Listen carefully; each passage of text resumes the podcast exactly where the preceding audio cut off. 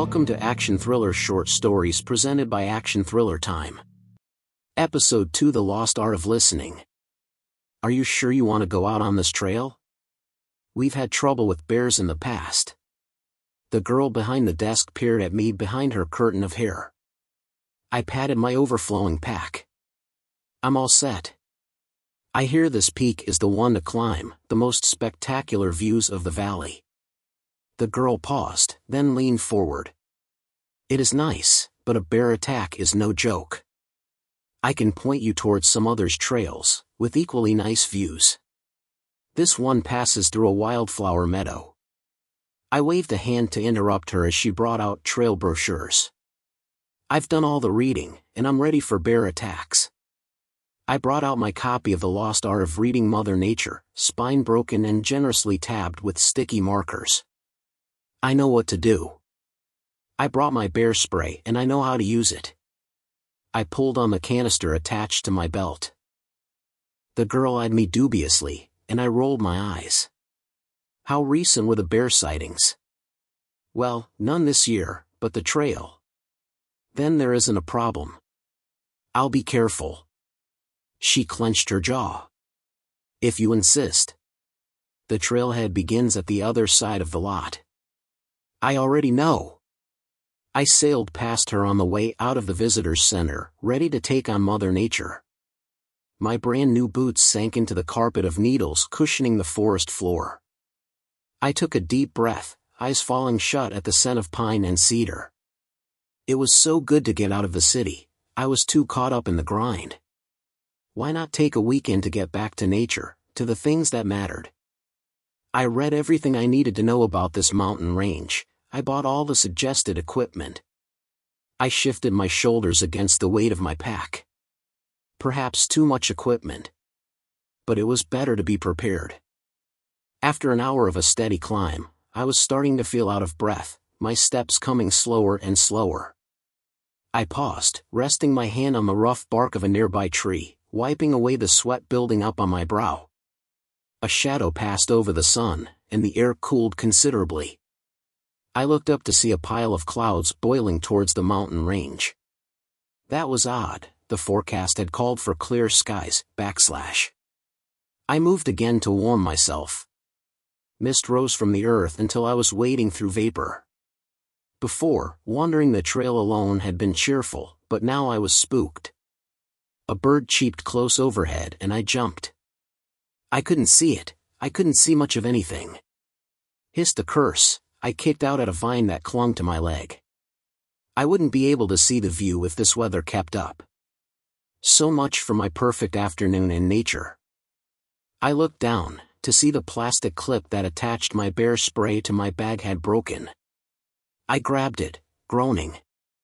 I peered down the path, in hopes the canister was lying nearby on the path, but no such luck. According to Lost Signs, the best way to avoid a bear attack was to warn them of my presence with loud human noises, so I started to whistle, but the sound was shrill and off-key. I cleared my throat and sang instead. The first song that came to my head was a pop song from high school. It made me smile at first, but the sunny beat was muffled by fog and fell flat. Up ahead, the trail bent sharply to the right. I hesitated, wondering if I should give up and turn back. I set my shoulders straight, stiffening under the weight. The whole point of this adventure was to experience nature. This was nature, fog and all, and a few setbacks wouldn't scare me off. The trail turned at the edge of a ridge. The ground fell away, and miles of pine trees spread out like a carpet below.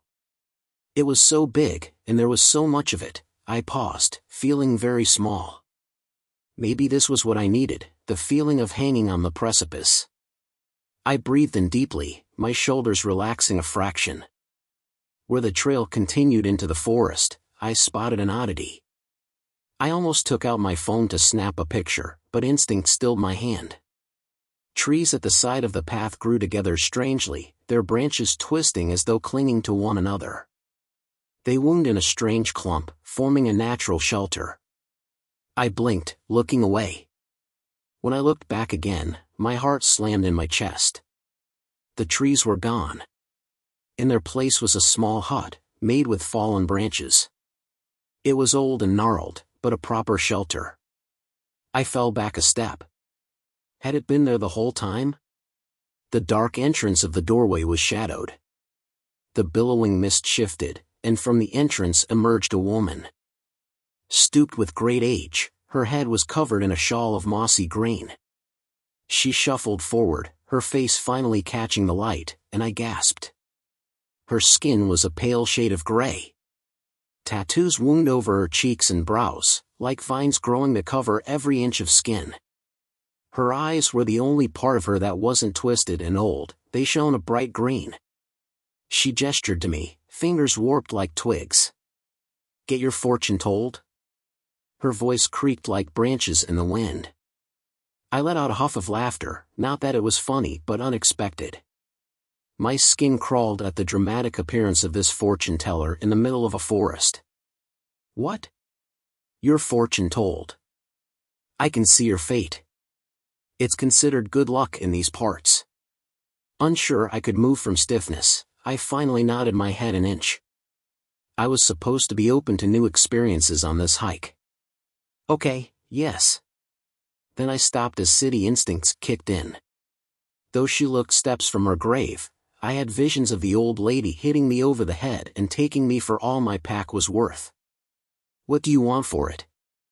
Only that you listen. She beckoned with one gnarled finger and entered the hut. I hesitated, looking back over the misty trail, before ducking to enter the cramped space. Inside, the air was warm and smelled sharp, like bitter herbs. I stooped, looking down at the woman who was now only a step away. Her odd eyes burned into me. I cleared my throat. How do you do this? Do you have a crystal ball? I tried to laugh, but it died in my throat at her glower. Give me your hand. I obeyed immediately. Something in her look brooked no argument. She held my hand gently, turning it palm up. Her skin was rough, abrasive as it brushed over my skin. She didn't look at my palm but stared into my eyes as she spoke. Her voice deepened. If you wish to survive the hour, you must listen to everything I say and follow my instructions.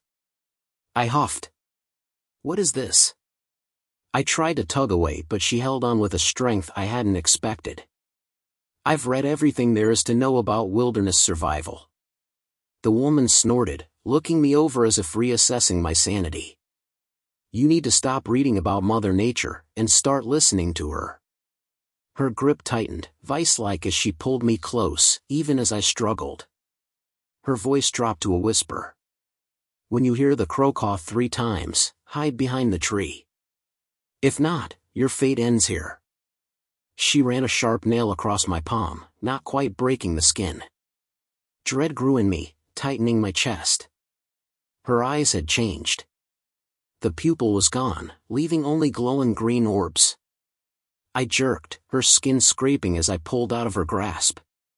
Stumbling backwards out of the hut, I fell and landed hard on the ground, sharp pain jolting my elbow. She shuffled toward me. Listen. The whisper followed me up the trail, bouncing off the fog. I tore up the trail, putting distance between myself and the old lady. I should have run downhill because I would need to pass her again on my way down. But I would not let a terrifying geriatric stop me from experiencing nature. I marched upwards grimly.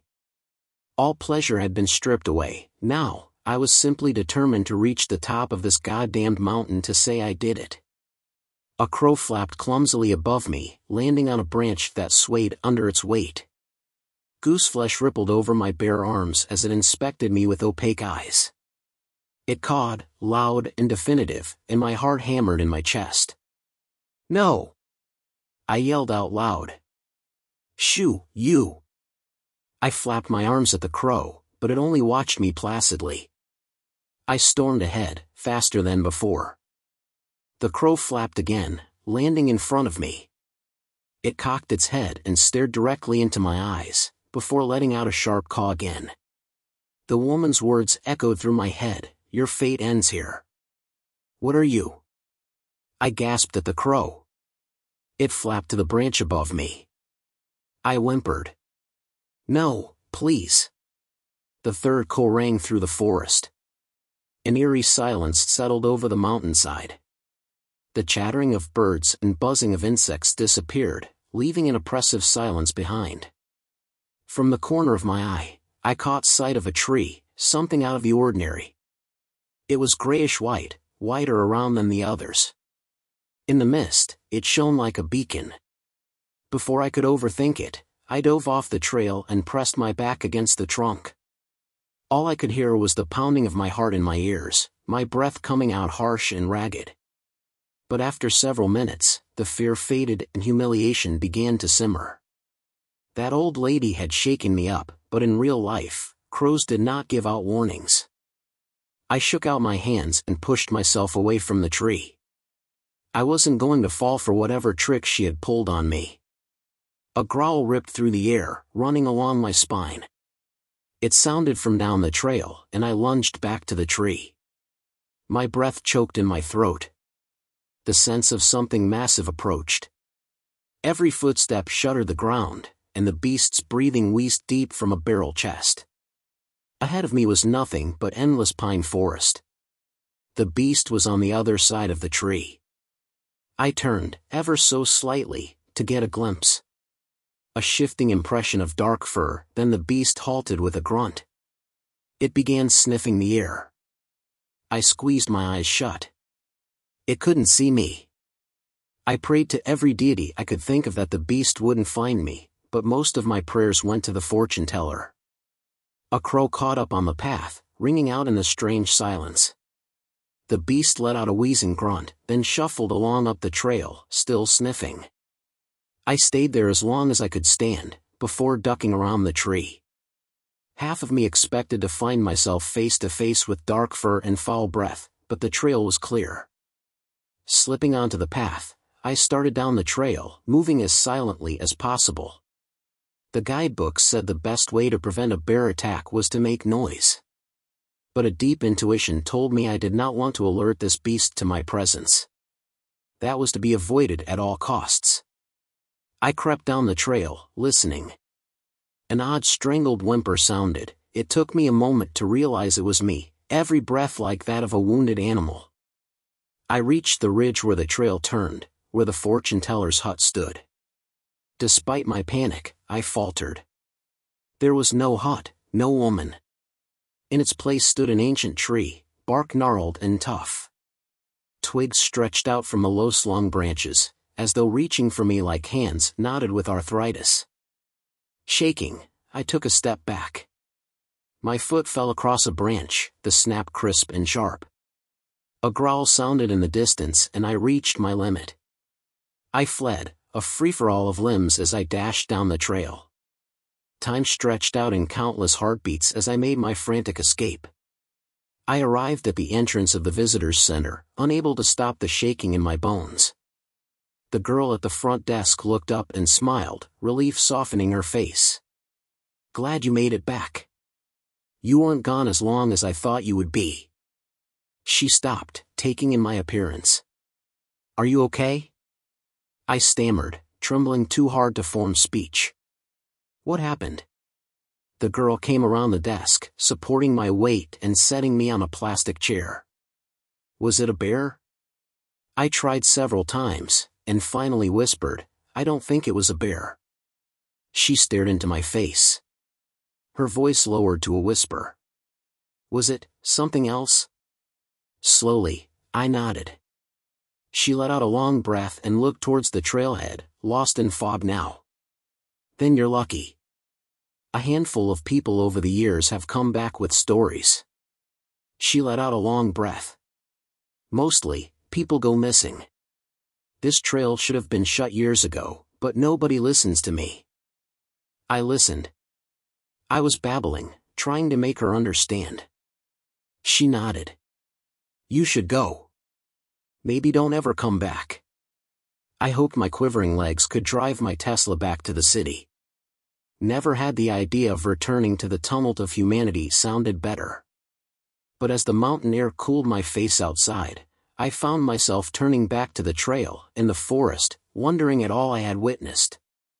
Or maybe I just need to listen more. A crow let out a harsh cry, and I raised my hand in acknowledgement. So, that's it for today's episode. I hope you guys liked it. See you all in the next episode. Thank you.